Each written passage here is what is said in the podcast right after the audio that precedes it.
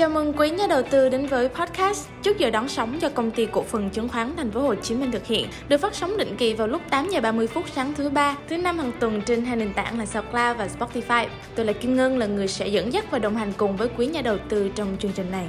Thị trường Việt Nam ghi nhận phiên giao dịch đầu tuần mang tính bùng nổ khi nhà đầu tư đang đứng ngoài quan sát vội vàng tham gia. Hiện tượng này xảy ra sau những diễn biến tích cực đến từ thị trường chứng khoán toàn cầu với nhiều phiên tăng liên tiếp. Tổng kết phiên giao dịch ngày hôm qua, nhóm ngành chứng khoán là ngành tăng mạnh nhất thị trường với 24 mã tăng và chỉ một mã giảm. Ngoài ra, sắc xanh cũng đã lan tỏa đến nhiều nhóm ngành như là ngân hàng, vật liệu xây dựng, bất động sản, khai khoáng vân vân. Ở chiều ngược lại thì chỉ có ngành nông lâm ngư là ngành duy nhất ghi nhận sắc đỏ, chủ yếu là do sự điều điều chỉnh của các mã như là Hoàng Anh Gia Lai hay là BAF.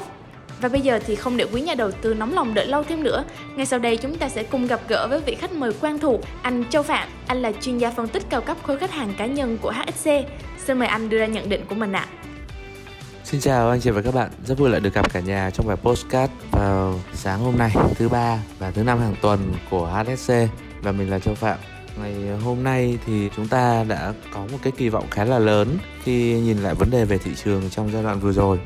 Đầu tiên là với góc nhìn của thị trường toàn cầu thì à, thay vì những cái nhịp giảm sau những lần tăng lãi từ Fed thì chúng ta đã có một cái nhịp tăng trưởng. Và cái nhịp tăng trưởng này thật sự là cũng khá là khỏe và cũng tương đối là bất ngờ. Một cái lý do quan trọng là bởi vì khi chúng ta đặt vào cái hoàn cảnh là Fed tăng lãi suất để kiềm chế lạm phát, để điều hành lại chính sách và để cho thị trường đỡ trở nên nóng hơn thì cái vận động của chỉ số lần này lại là vận động phục hồi. Thì với cái góc độ mà quan sát thị trường trong một thời gian ấy, thì mình cho rằng là đến thời điểm này thật sự thị trường nó đang có những cái vận động khá là riêng. Ví dụ như với điều kiện của thị trường thì nó nhìn về mặt vĩ mô là tiêu cực nhưng rõ ràng nhìn về mặt định giá thì thời điểm này hầu hết các cổ phiếu đều đã có một cái vùng định giá rất là hấp dẫn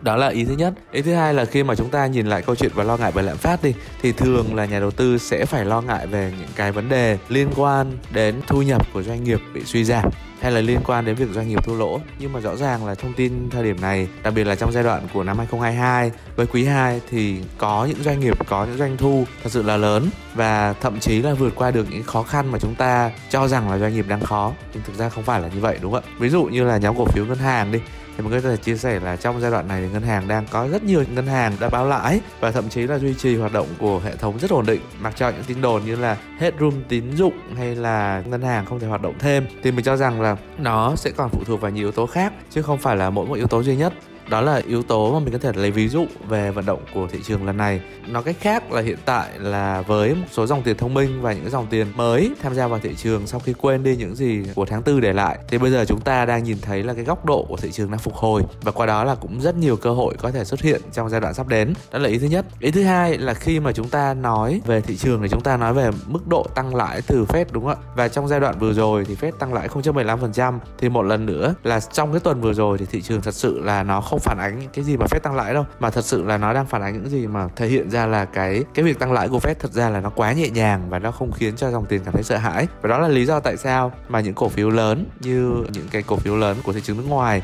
đặc biệt là tiền dồn vào nhóm cổ phiếu công nghệ đúng không ạ? Còn với thị trường trong nước thì nhóm cổ phiếu mang tính sản xuất mang tính vật liệu xây dựng tăng trưởng rất là tốt. Và thứ hai nữa là những cái tài sản mang tính rủi ro ví dụ như là bitcoin hay là những tài sản mang tính những cái thị trường cận biên như của chúng ta ấy, thì cũng đều có dấu hiệu tăng trưởng phục hồi tích cực cả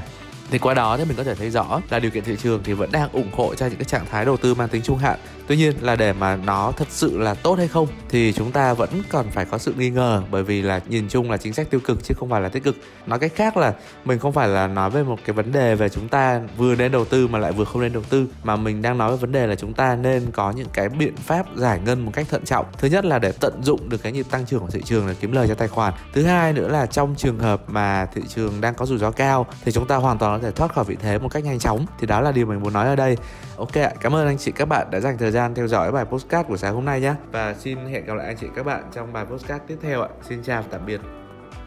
Xin được cảm ơn lời khuyên cực kỳ hữu ích đến từ phía chuyên gia của chúng ta, anh Châu Phạm. Không thể phủ nhận rằng đây là một vận động tích cực với dòng tiền lan tỏa đều khắp các nhóm ngành đã mang lại cho nhà đầu tư kỳ vọng lớn cho tuần lễ giao dịch đầu tiên của tháng 8. Tuy nhiên, mặc dù khởi động đầu tháng thì thị trường đã lì xì cho nhà đầu tư hai phiên giao dịch xanh mướt, nhưng có vẻ là thị trường thì vẫn cần thêm động lực để có thể hấp dẫn được dòng tiền lớn hơn đang thận trọng quan sát ở phía sau. Vậy nên quý nhà đầu tư đừng quên theo dõi chương trình trước giờ đón sóng trong những số sắp đến để nắm bắt được ngay tình hình của thị trường quý vị nhé. Chương trình sẽ phát sóng định kỳ vào lúc 8 giờ 30 phút sáng thứ ba, thứ năm hàng tuần trên hai nền tảng là SoundCloud và Spotify. Còn bây giờ thì xin chào tạm biệt và hẹn gặp lại.